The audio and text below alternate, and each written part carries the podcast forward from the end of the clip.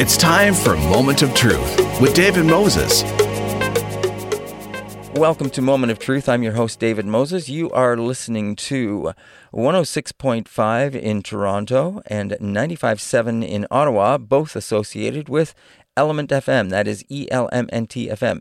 You can also listen anywhere across the country if you download the Radio Player Canada app and type in 95.7 ELMNT-FM or 106.5 ELMNT-FM and listen on your device of choice 24 hours a day, 7 days a week. And you can also go to our website as well and listen in through there. And if you missed one of our previous interviews or you've missed part of one or you want to tell someone, you told someone about one that you think they would like to listen to, you can always go to our SoundCloud. We do post those up at a later date that are up there for people to go back and listen to. I'd like to welcome our first guest to the show today. It's a pleasure, actually, to have the Ontario Regional Chief, Roseanne Archibald, with us because I've been trying to get her on the line for some time and have her on the show. So it's a great pleasure for us to welcome her to the show today. Welcome, Chief. Thank you. Now, of course, for everyone, whether you're Indigenous or not, right around the world, things have changed quite a bit recently with COVID-19. And I know that I guess it was in April that you had issued something to do with the COVID-19 declaration of state of emergency that came out on March 24th. How have things changed since then for you, looking at the as you are someone that oversees the 133 First Nations in Ontario? How are things going at this point in time? Well, we do have cases, first of all, in First Nations on reserve. To date, we have 44 cases, and out of those, 32 people have recovered and are deemed resolved. So our recovery rate is quite close to the Ontario average, which is good news. Mm-hmm. Our death rate is... it's kind of difficult because there's a new thing happening right now around death rates. And it is if people have the virus and then they die with the virus in their system, they're deemed to be a COVID death. Mm. If they die from perhaps complications, perhaps they have shed the virus, but they have underlying conditions that eventually do take their life, then they're deemed COVID related. And so, we're not clear on the guidelines. I've asked this question for Ontario on it, but we have had 3 deaths related to COVID, and in Ontario, 2 off reserve and 1 on reserve. On reserve, our death rate is quite low. It's lower than the rest of the province. And so we're at about 2%, and the province, I believe, is around 7 or 8%. But then you have to take into account that the majority of deaths in Ontario are in long-term care centers. So versus the population, we may be on the same track as Ontario. But I wanted to offer you where we are situationally as First Nations in Ontario, and what does it mean? It means that we have kept our rates below, actually, the provincial average. And we've done that. I shouldn't say we. It's been First Nations who have done that. And they did that primarily by locking down their communities early. So many communities, shortly after the pandemic was declared on March 11th, began to lock down, began to shelter in place. And so that has made a very big difference in Ontario in relation to the number of cases. And so that quick action by leadership across Ontario has resulted in lower cases. Now, we have 133 First Nations, and 10 of those First Nations have had at least one positive test in their community. So that means we have a very high rate of communities that have zero cases. So that, again, is good news. What we have seen, though, over the course of the pandemic so far is a very slow and incremental rise in the number of cases. So we haven't plateaued. We would plateau for a few days, then we would move up, and then we would plateau for a few days. And currently we're in another plateau at 44 cases. So we haven't had any new cases in 4 days. And the good news again is that what is continues to move up is the recoveries for First Nations. Well, that is all good news, and it's really nice to hear out of all the 133 that, as you mentioned, there's only 44 cases. I recently spoke with the chief of Six Nations, and I know they had about 11 cases at one point of the active cases, but I now understand they have zero as well. Of course, they had, unfortunately, one death in the community related to COVID-19. But the other thing, I guess, and it's great to hear that the communities and the First Nations took the initiative to lock down, similarly to Six Nations, and so I guess putting up some ways of screening people that were going to be coming through that were probably necessity and had a reason to come to their communities is what they were doing there, and I'm assuming in other communities. But I guess the other thing that I found interesting, which I should have remembered this, but the other challenge, of course, for the purpose of specifically in First Nation communities to make sure they take the proper action to lock down and protect not only elders, but as when we talk about elders and First Nation elders, many of those elders are the knowledge keepers, the language keepers, and to lose these people, as we all know, First Nation languages are endangered. That would be a double blow to the communities. Yeah, that's correct. Even the highest population is over 60. That's the highest numbers in Ontario that are contracting COVID-19, and they're the most vulnerable. So you're correct that the action of First Nations is really about protecting their vulnerable and understanding the great value that our elders have. If anything, this pandemic has helped us to realize that is a real great asset in our communities, our knowledge keepers and our language speakers. So this effort is really about protecting our most vulnerable, and communities realize that. And moving forward, this action will continue at some level. I just wanted to clarify as well that not every community is in lockdown. What we deem as lockdown, we have over 70 communities that have road closures, 12 communities that have airport closures, restrictions on air flights, and over 70 communities who are in states of emergency. So not everybody is able to lock down fully because of the circumstance in their area. Perhaps there's a municipal road that runs through their territory. There's a lot of complicated matters in different areas, and it's not always possible to do a full lockdown.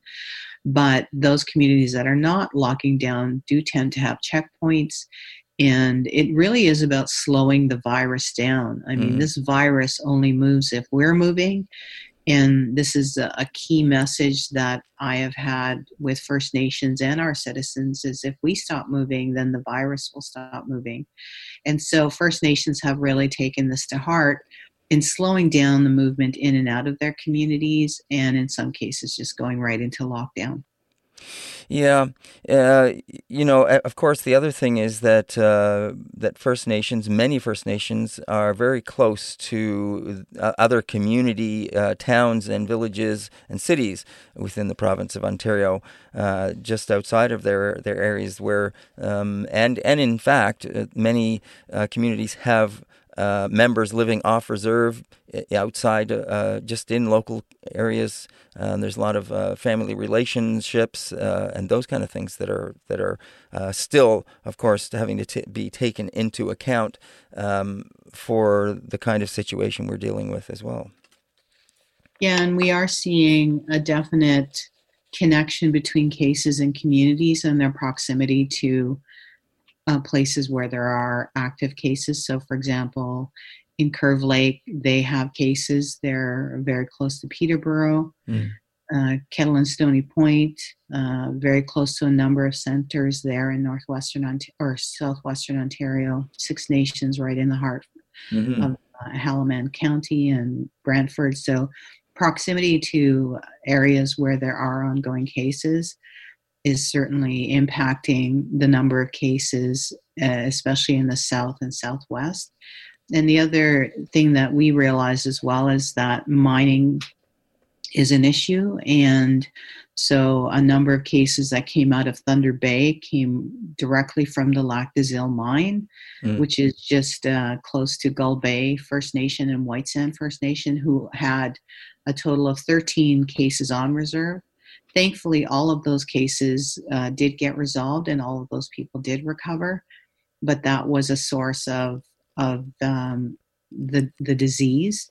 And so, you know, it's about proximity to where there are active cases. And so we see in the remote north that there are zero cases in the Anishinaabe Aski Nation territory. They did have one case in Eabametoong, and that was a counselor who had flown in from Thunder Bay and had brought the virus with him.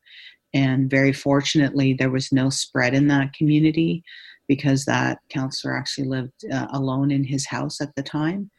And but it could have been much worse because of the overcrowding conditions that are in many of our communities, especially the remote north. Right.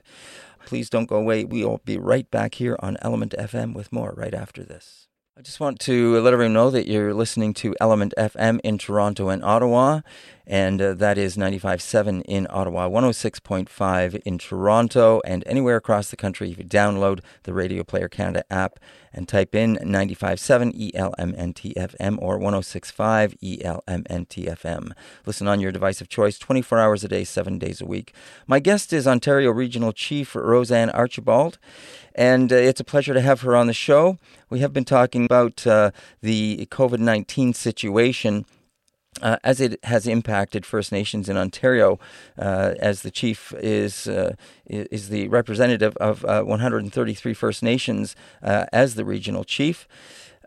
Chief, what have you been hearing from the individual chiefs themselves in terms of how their own communities have been supporting this? Well, lately it's been a little more difficult because people have been in lockdown or sheltered in place for well over, in some cases, 2 months, in some cases 6 weeks, and that's a long time to ask membership to just shelter in place and not be able to go out. So there are some always people, you know, the odd person here and there, or group of people that are not necessarily listening to the health directives of their leadership, nor the health directives of the Ontario government and the Canadian government. And what we're finding is that addiction is really playing a role in that.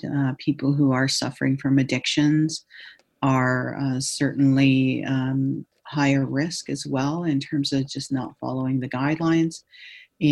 But for the most part, I would say that the majority of people in communities are heeding the advice and following the direction of their chiefs and councils. And that's why we see low numbers. One thing I want to make a note of is that this is the first wave. There could potentially be a second wave as the province begins to open up. And then there will definitely be a third wave, or it could just be the second wave, which will be in the fall. That will coincide with the regular flu season. And this is going to be a very difficult time on the road ahead. The practices that First Nations have today will help them in that regard. And we really need to prepare for that fall flu season where we may see an increase in cases. In all pandemics of modern history, there has always been a second wave. So even H1N1 had a second wave that was deadlier than the first wave. Of course, H1N1, there weren't a lot of guidelines around how to protect yourself from H1N1, whereas there are a lot of health measures people can take in relation to this pandemic for COVID-19, for the coronavirus. And so it's really important to prepare for that second wave that's coming, or that big wave that's going to come. Sure. Yeah, for sure. And I guess the other thing we should remember, of course, that for many First Nations communities, diabetes plays a large role. And these are all things that can compromise the immune system, which is, I guess, another concern for many. Yeah, that's right. Underlying conditions are the factor that make us create a high risk within our communities. But overall, First Nations are high risk to begin with as a collective group. So people who have these underlying conditions become extremely high risk. So the actions that are being taken in communities are really to protect our extremely high risk people with underlying conditions like diabetes, cancer, lung issues, heart problems. Your own community, if I can pronounce this correctly, Teekwa Tagamu Nation up near Cochrane? Yes, yeah, that's right. Did I get that name correct, by the way? It's always... Well, it depends on dialect. Like okay. My mom would say, we say Dagadagamu, which means water on the hill. Mm. But when you look at the way it's written Englishly, the way you see it written in English, it actually, you would say Teekwa Tagamu. Yeah, no, well, the reason I wasn't sure is because, of course, on Six Nations, the K, it sounds like you also pronounce the K with a G sound. So that's why I was asking. Yeah, yeah. And how are things in your own community then?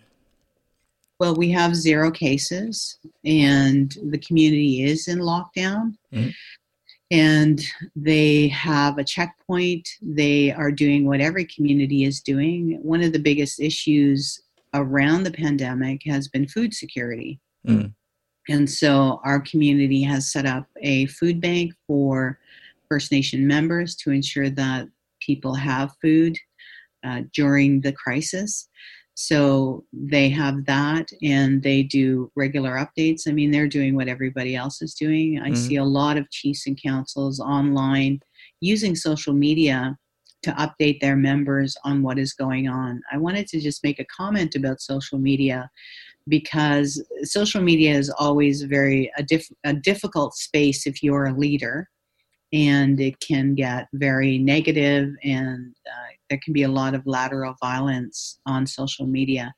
But one of the things that I've seen during this pandemic is that it really has become a tool for information, a way to share information, a way to update people on what is going on. And it's been used quite a bit across our province for First Nations. And it is also one of the ways that we are keeping an eye on where the virus is moving. So social media, whether we love it or hate it, has actually become a very good tool, not an excellent tool, but a good tool for communication. Mm, that's great to hear. And it is one of the positive things that social media, as you say, can be used for. Chief, we have a few minutes left. I just wanted to move on to something else. It's something I think that is near and dear to you, that you are very strong about empowering women and youth and seeking community-based solutions and encouraging capacity building and leadership as well. Mm-hmm. Yeah, we do have a very strong youth council in Ontario. It's called the Ontario First Nation Young People's Council. Mm. And through them, their work, they are actually looking at a number of priorities across the region. And I have had the opportunity to interact with them on a number of occasions and to support them and to let them know that they're supported by my office and encouraging them to be leaders now. A lot of times we hear the term, well, you're the leaders of the future. Well, I just don't believe that. I know that they're the leaders now. And so we look forward to seeing some of the initiatives that will come out of this pandemic from the youth perspective. And we know that they are doing work, and we need to lift that up, lift them up, and show that work. On the issue of women's, I would say, I don't want to say empowerment, because women are naturally powerful. Mm-hmm. I just want to say that there is one of the detrimental negative things that's happening right now is an increase in violence against women during the pandemic. Mm-hmm. We are seeing domestic violence rising, and that's a cause for great concern. And I know that there is a call for the government to begin to implement its action plan on MMIWG, and I support that. And I also want to say that with respect to what's happening in First Nation communities during the pandemic, we have a high number of women counselors and women chiefs. And that, to me, is also something that is very positive in relation to the response to the pandemic, because our response is based, and whether you're a female or male chief, what I'm finding is there's a great deal of love and care. So a deep and abiding love and care that chiefs and councils have in their response to this pandemic. Why are they locking down? Because they care about their people. They love their people. They want their people to be safe. And that grounding in the heart is traditionally known to be a more a feminine female approach, but it's really something that is crossing all the boundaries in terms of how First Nations are responding. But I do want to acknowledge all of the female leadership out there who are doing the work under some of the most difficult circumstances in modern history, and that we are doing great work together, all of us, male and female. And this is an opportunity to showcase some of the female leaders and what they are doing in their communities. And I believe that the Ontario Native Women's Association is actually doing a social media campaign where they are highlighting what women in leadership are doing, or the leadership role women are taking during the pandemic. I know they've asked me to do a piece, but I've just been so busy in my office, I haven't been able to, but I hope to get back to that. All right. Well, that sounds wonderful, and we appreciate you taking the time to join us on the show to bring us up to date on situations in the First Nation communities of Ontario as the Ontario Regional Chief. And before we go, I just want to mention a couple of things that you personally have done in your own career. I understand you were the first woman and also the youngest chief to be elected to your own community in 1990. You then were the Deputy Grand Chief of the Anishinaabe Aski Nation and the Grand Chief of the Meshkegawak Council in 1994. And, you know, it's nice to see, of course, that you were there as a community member to complete the first master's degree in your community, which is always nice for other members to see and to possibly follow in your footsteps as well. Well, thank you for that. We actually now have somebody in our community who recently finished his PhD. Nice. So yeah, there's a path ahead, and I've been very fortunate, as you mentioned, to be the first woman to achieve some of these things, but not always. I can't say fortunate, because the road has been very difficult. It's a bit like breaking the trail when you're snowshoeing. It's very, very hard work. Everybody behind you gets to walk on the trail, but those breaking it are, have a very hard road that they are breaking for others. And I've been very grateful to be able to do that for other women. Well, it's nice to hear you say that. And we all know, I think, how difficult it is for anyone that is paving the way for others to follow. But, the other nice thing about that is eventually the ones that are following will break off into their own path and start creating and start paving paths for other people to follow as well. That's right. Good point, David. Thank you so much. You're very welcome, Chimigwech, for joining us, and we thank you, and we look forward to having you back on again. Okay, take care. Thank you. All right, take care. That is the Ontario Regional Chief, Roseanne Archibald. It was a pleasure to have her on the show, and it's been a while. We've been wanting to get her on to the show as well, so please don't go away. We will be right back here on Element FM with more right after this. Welcome to Moment of Truth. I'm your host, David Moses. You are listening to Element FM in Toronto and Ottawa. That is 95.7 in Ottawa, 106.5 in Toronto. And of course, if you download the Radio Player Canada app, you can listen anywhere across the country on your device of choice, 24 hours a day, 7 days a week. All you have to do is to download the app and then just type in 95.7 ELMNT-FM or 106.5 ELMNT-FM. And as I say, you can listen. You can also go listen to our previously recorded interviews that we have done if you've missed them or if you want to catch part of one that you might have missed. Want to go back and hear it again on our SoundCloud. And it is a pleasure now for me to welcome our next guest to the show. He's been on before, and it was just after, I think it was just a little while after he was elected. It's the newly elected chief of the Six Nations of the Grand River Territory, Mark Hill. So it's a pleasure to have you back on the show, Mark. Sego, David, thank you for having me. Sego, Mark. Now, you know, last time we spoke, you had just, I think, fairly recently been elected. It wasn't long after that you had just taken over the job. And, of course, things have changed quite a bit since then. You're into... I would say drastically changed. I'd say so. And of course, it's changed right around the world for everyone, of course.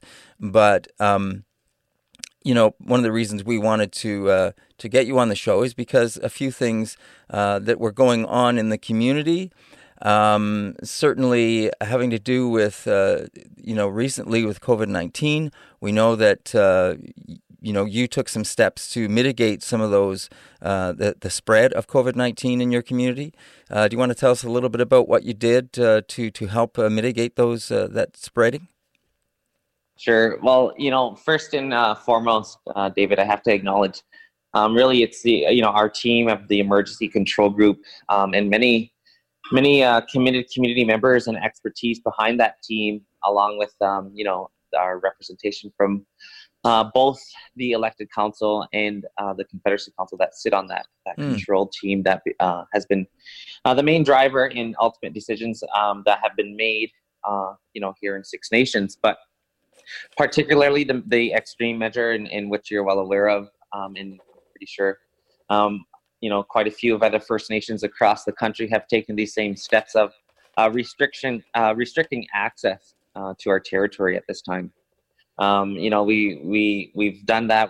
I believe now are in week 7 of that restriction of access and what that's looked like. And you know what, David, it's really been, you know, to me, it's like there's never really a manual to, you know, deal with a pandemic, right? So there's, you know, as this, you know, there's so many unknowns, and that's, I think, the most challenging piece throughout this whole COVID-19 time. But I really believe that the steps that we've taken have really increasingly helped our overall protection of the goal of protecting our community. You know, it was in the beginning stages of, you know, Project Protect Our Elders, as we know, you know, our knowledge keepers, and you know, we need to protect that knowledge, and we need to be able to pass that on to, you know, the generations to come. So, you know, that to me was an important piece as well to this, as to the extreme measures of that that we took. But I think evolving into what it is today of, you know, protect all of our people, because as you see, you know, the ever evolving, I guess more or less of the condition of COVID-19 expands, and we get to know more about it. You know, that's how we have to continue to adapt to those changes. And so, you know, it's been definitely a challenging time here in Six Nations. We, you know, we're doing our best to maintain our numbers. I'm grateful that, you know, we currently have 0 active cases, you know, always continuously sending my sincere condolences to the 1 death that we had in our community related to COVID-19. And so, you know, I really feel like at this point in time, we just have to maintain what we've been doing. We've come up with a new vehicle identification system, which is basically replacing the old system that we had of, you know, 3 different categories of a paper system. Obviously, we knew at, you know, that at some point in time that, you know, compromising was going to happen and things like that. So we had to get a little stricter, and we, you know, we listened to the concerns and suggestions from our community, and we came up with a new system. And we, you know, we've just implemented that again, you know, at times not the best in terms of, you know, chaos in the beginning, but throughout where we've grown is, you know, being able to balance and get to hopefully every person that, you know, in that transition period in terms of our membership. So, you know, we've been doing our best here at Six Nations, and we're just going to continue to maintain what we have to do to protect our people. Mark, when you say implemented, we're talking about implementing certain things, and you've had some issues. I understand that, you put some barriers up. People have to pass through those barriers, so you've limited the amount of people that can come in and into the community. The other thing that I know you have done is that you initially set up some kind of and this is what you might have been talking about, some kind of a pass system. But I heard something about these things being scanned and sold or something. What was it? Was that accurate?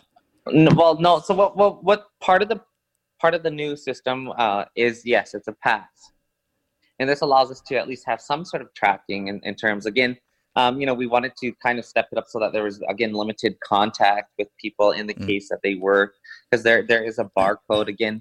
But the barcode is, there's no personal information attached to it at all. It just basically, when scanned by any phone who's at, like, say, for example, a security person at a checkpoint, then they would then scan that and it would come up with Six Nations resident or things like that. There's just two different categories. Obviously, we know that there are essential services and people who come to our community that are deemed essential and work for our community, you know. So, you know, we've tried to mitigate the confusion and frustration in terms of that piece.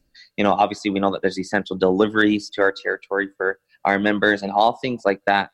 The last thing, you know, and there, you know, we've tried to, you know, put in things in place so it's clear to all the checkpoints that this is the process, the current process that's in place as of right now.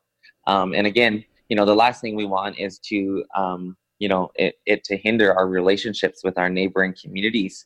You know, I think that's another piece that, you know, this was, you know, for myself, it's something that we've had to take in terms of, you know, what's happening across the globe and what we're seeing in across this country. And I think, you know, it's important that, you know, it's up to each community and leadership to determine what that best plan looks like with the consultation of our people. And I think, you know, so with this new system in place, you know, again, I think it's just to help mitigate the traffic that is coming here, and it also to help slow the spread to COVID. We obviously know our next challenge and plans have already been, works more or less in terms of what the economy looks like after this, right, and how we have to get back to that piece as well. So there's a number of challenges up ahead of us, but yeah, we'll continue to work through them. Now, Mark, you mentioned a couple of things earlier that I thought were quite interesting. You mentioned that this you have this panel of people that are working together, partly from the elected council and also from the Confederacy. It's nice to see that happening, of course. Do you think that you know, one of the things that COVID-19 has shown us on a larger scale is that we are all in this together. Doesn't matter who we are, and of course that has brought us all together in some ways. Do you think that has helped in terms of the, you know, some of the strains that were there prior with the elected council and the Confederacy Council? Do you think this has helped to ease some of that to some degree? Well, you know, I want to be like clear on that point that, you know, it's not in a sense because I don't want to misrepresent or speak on behalf of, you know, them or anything, you know, but this was there's how it's set up is, you know, we have each of our directors are both, you know, all of our health, obviously health director, public health, and as well as our responders, our police, fire, ambulance, you know, so those are all comprised of that team of the emergency control group. And, you know, what we are is basically, you know, like reps of, right? So there is a rep sitting from the head of Nishoni Confederacy Council supporting the emergency control group as best as they can and taking back and information back and forth.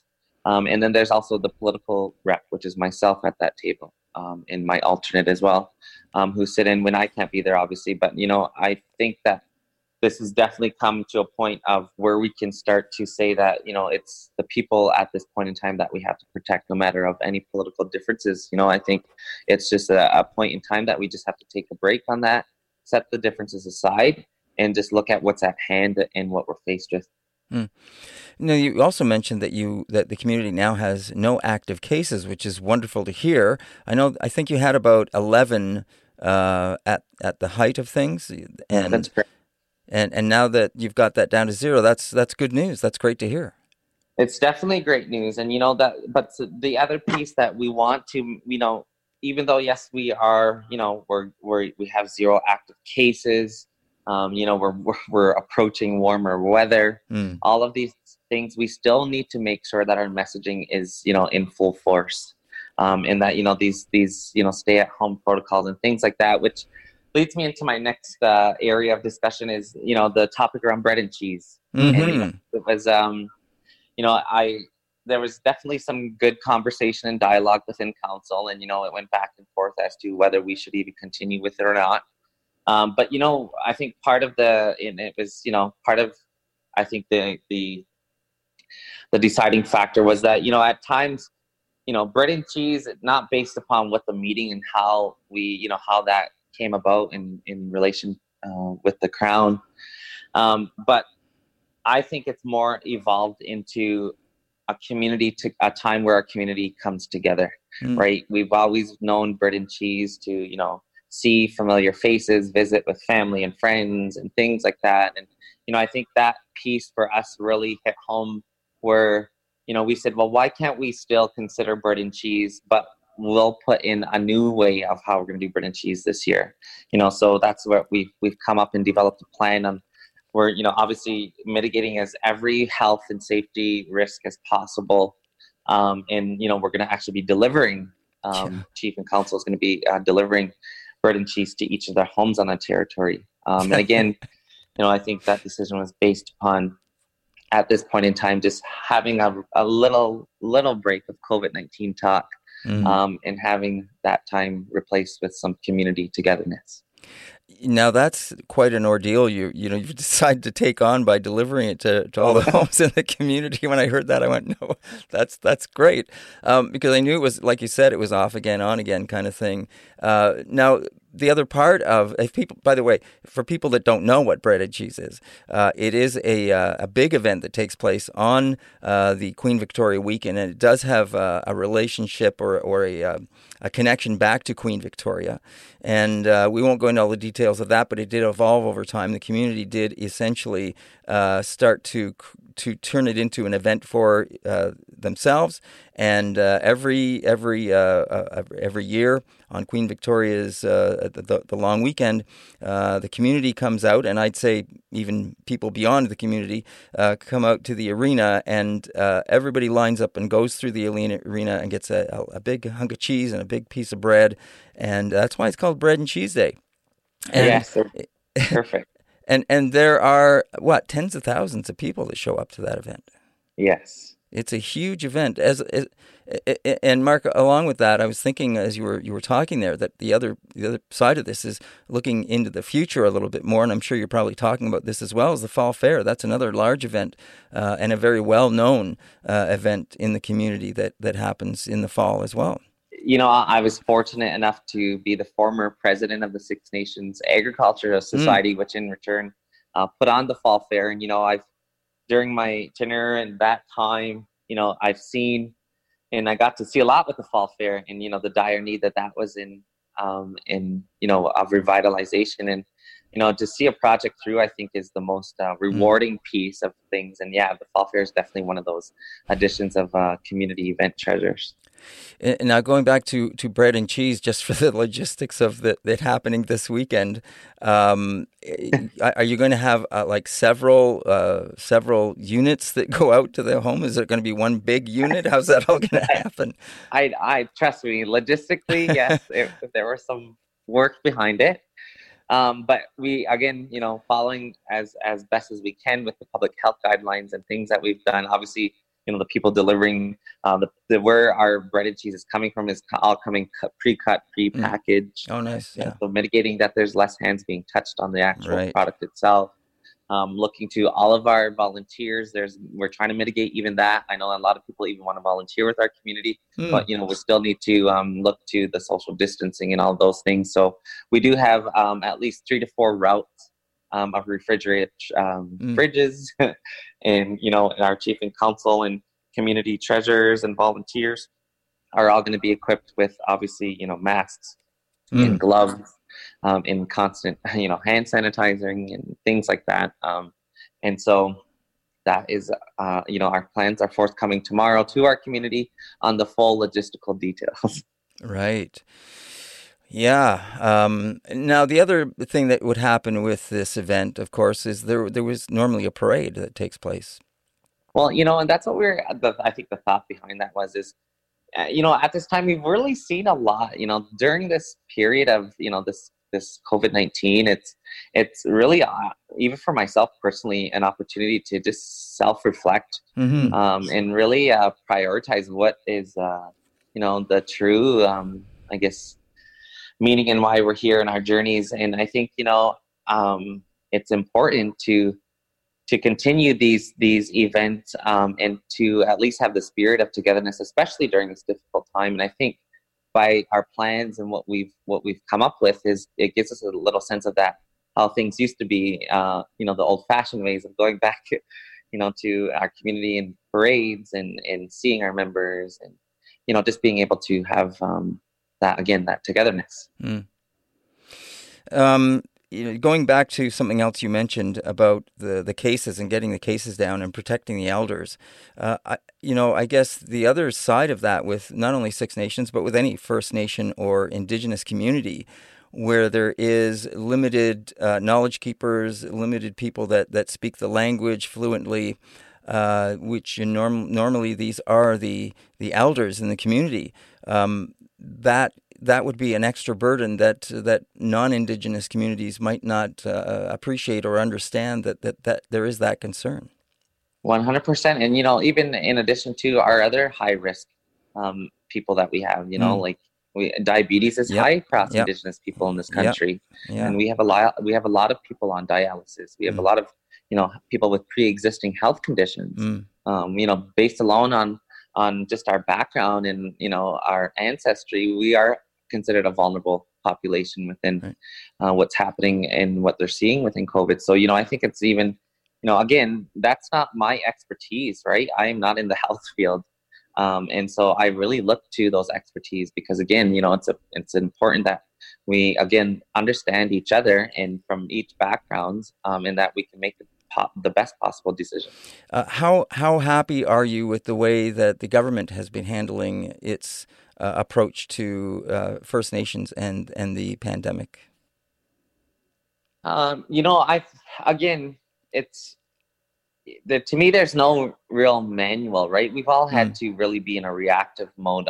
You know, we've done our best to, as soon as we've seen, you know, the World Health Organization's, you know, videos and updates, you know, we've started to engage as early as we could in terms of our planning. But I think, you know, at this point in time that, you know, I appreciate that, you know, they've been able to get things out quickly, and expedite processes. I also, you know, I also like how, you know, for example, you know, some of our departments have carried surplus dollars that ultimately if COVID-19 wasn't happening, that, you know, those surpluses would be deemed to be going back to the government based upon the unspent and those reasons associated. But I think, you know, that was also, you know, it just, I guess, loosening up some of the I guess, rules and regulations around funding is also something that I've seen happening very quickly. And again, just the constant, you know, communication. I think, you know, I've been having good conversations with both the provincial and federal governments at this point in time. You know, I can realize and understand the pressure that all of us are under. So, you know, that's something to take into consideration as well. But I think overall at this point in time, you know, we still have to look to how we're going to further, you know, it's great first steps. But there are still many, many needs across, you know, First Nations in this country. We were already, you know, dealing with pre-existing issues in regards to, you know, water boil advisories and so forth. Luckily, Six Nations isn't under that category. However, we still have, you know, pre-existing water issues here that are again leading into the overall health and safety. So, you know, some of these territories across this country have been in pandemics prior to COVID with just alone their water issues. So I think, you know, it's a good start. but always can be better, right? Always can continue to work and have that openness and transparency and communication, and that, you know, leadership is actually being heard across this country. I think that's the other piece. You know, what is the true meaning of reconciliation? You know, I often don't even like hearing that term because, you know, it's just so over repeated that I don't even know what that meaning is anymore and what that looks like. Yeah. And so, you know, I think we need to continue to build this relationship with Indigenous people across the country. And I think at this point in time, you know, taking into consideration the pressure that everyone's been under, I mean, it's a good start. And so as you look to the future, I mean, you know, as of after the long weekend, Ontario is going to start sort of relaxing things a little bit and have businesses open up a little bit more. What are you looking at in terms of the future for your own, you know, for Six Nations in terms of, you know, getting back into some normalcy? You know, and that's just it, is what does that normalcy look like? And that's where we need to be very strategic and methodical.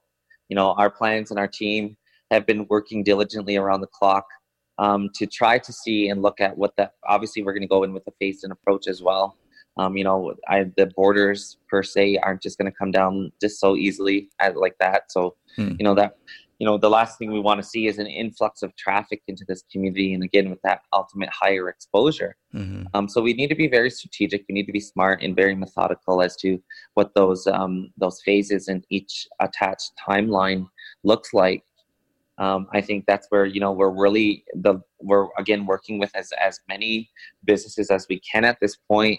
You know, we're trying to look to, because what we have to do is, you know, implement strong measures of health and safety and what that looks like. You know, business we know is very important and it's crucial to our economy, especially, you know, that's the last thing we wanted is visitors to take this personally as we restricted access. But, you know, we realize and appreciate and understand, you know, just as much as what our visitors pay to our economy and drive.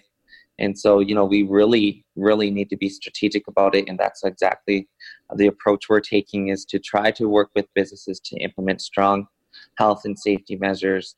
You know, we see it across what's happening. You know, we look at even, part of my question is, you know, essential services would have been deemed essential services. They've still been in business all this time. They've implemented, you know, you go and you see long lineups at Costco's and Walmart and all these things, essential, getting groceries. And you see, you know, the social distancing, you see the plexiglasses implemented, you see, you know, no cash sales, debit only, you see masks, you know, so again, I think that's where we need to take that into consideration as well, and to how we actually are going to be doing business healthy in a healthy manner of the current COVID-19 response. You know, Mark, to say that your first term in office has been unusual would be a bit of an understatement, for sure. But what about just you know, getting normal operations, if you can call it that, at this point in time for council? You have to keep that sort of that side of it going as well. So how has that been for you? Well, you know, I think, and that's where I'm really glad for our administrative team. You know, we have a great team that has, again, you know, we've had to shift over with, obviously, like everyone else, with technology, and, you know, move to Zoom meetings and, you know, but we've adjusted, obviously. Okay. There was challenges in the beginning for sure, with technology and obviously, you know, our internet connectivity and, signal and things like that, all issues again, that we're working, into the bigger picture and what that looks like. But, you know, I really want council to continue business as much as we can. And so, you know, we are still meeting each of our three large committees, which deals with the majority of resolutions coming from each sector of our department, leading into our general council meetings, which are open to not necessarily the public at this time, but open to media. And we do still continue with those open sessions and seeing what is being discussed and what is being passed and et cetera. And so, you know, we also continue with our general finance. I think it's important that, you know, we are still have to realize that we are an organization, and that, you know, we need to protect, even, you know, it's unfortunate, but we've had to do layoffs ourselves. You know, it's the last thing we want to see is our you know, our employees, yet alone our in a in addition to our community members, suffer during this time. But, you know, we have to look at our strategy and what we've developed. We have to look at our economic recovery plan. Mm-hmm. And, you know, we have to maintain business as best as we can. And I feel like at this point in time, again, you know, we've had our internal struggles and challenges, but we're working and learning each day. And I think that's the only thing at this point that any leadership can ask for. We're just going to finish up, Mark. I'm just wondering, how do you think the community has responded overall to the situation, you know, in terms of the lockdown, in terms of just, you know, just dealing with this on the whole? You know, I think in return, what I see is, and, you know, I've done my best to, I'm actually trying to stay off of social media. Mm. It's kind of a new kind of rule for me for this time. But as much as what I do see is that, you know, the community is overall, you know, responsive and respectful of the decisions that we've and measures that we've put in place to protect them in return. Mm-hmm. Mm-hmm. And so, you know, we have to just continue what we're doing. And I think, you know, overall, there's going to be challenges ahead and there's going to be disagreements. But as long as we continue with, you know, a respectful dialogue and that good mind that we're always taught with, then, you know, we should be able to overcome and see through this, like all the other issues that our people have seen. Mm, great. Anything else we haven't touched on just before we leave that you think is important to mention? You know, I think we've basically covered a lot. And yeah, I just thank you for the opportunity. Yeah, it's our pleasure, Nyawa, for joining us, and it's great to hear your voice, and I hope all is well with you and your family, and that we all come through this healthy and come out of this bigger and better. You know, I think that there's a lot of lessons that we are learning from this. 100% agree, and many Nyawas to you as well, and just stay healthy and stay safe, stay home. Yeah, right, for sure. Okay. Now, Mark. Thank you, David. Now, all right, take care. That is Mark Hill. He's the newly elected chief of Six Nations of the Grand River Territory, joining us, as you heard him, from the community, and telling us about some of the things going on there. You know, Bread and Cheese is such a big event. If you don't know about it, I'm sure you can find something about it online. It's quite an event, and a special event that they're doing differently this year, as they're delivering bread and cheese to all the homes in the community. I also want to say Nyawa Miigwech Wanishi and thank you to everyone who helps put Moment of Truth together. They include in Ottawa, Jill Kennedy and Caroline O'Neill. In Toronto, Andrew Johnson, Luca Capone, Kathy Zabokin, Andrew St. Germain. Nyawa Miigwech, and thanks for listening.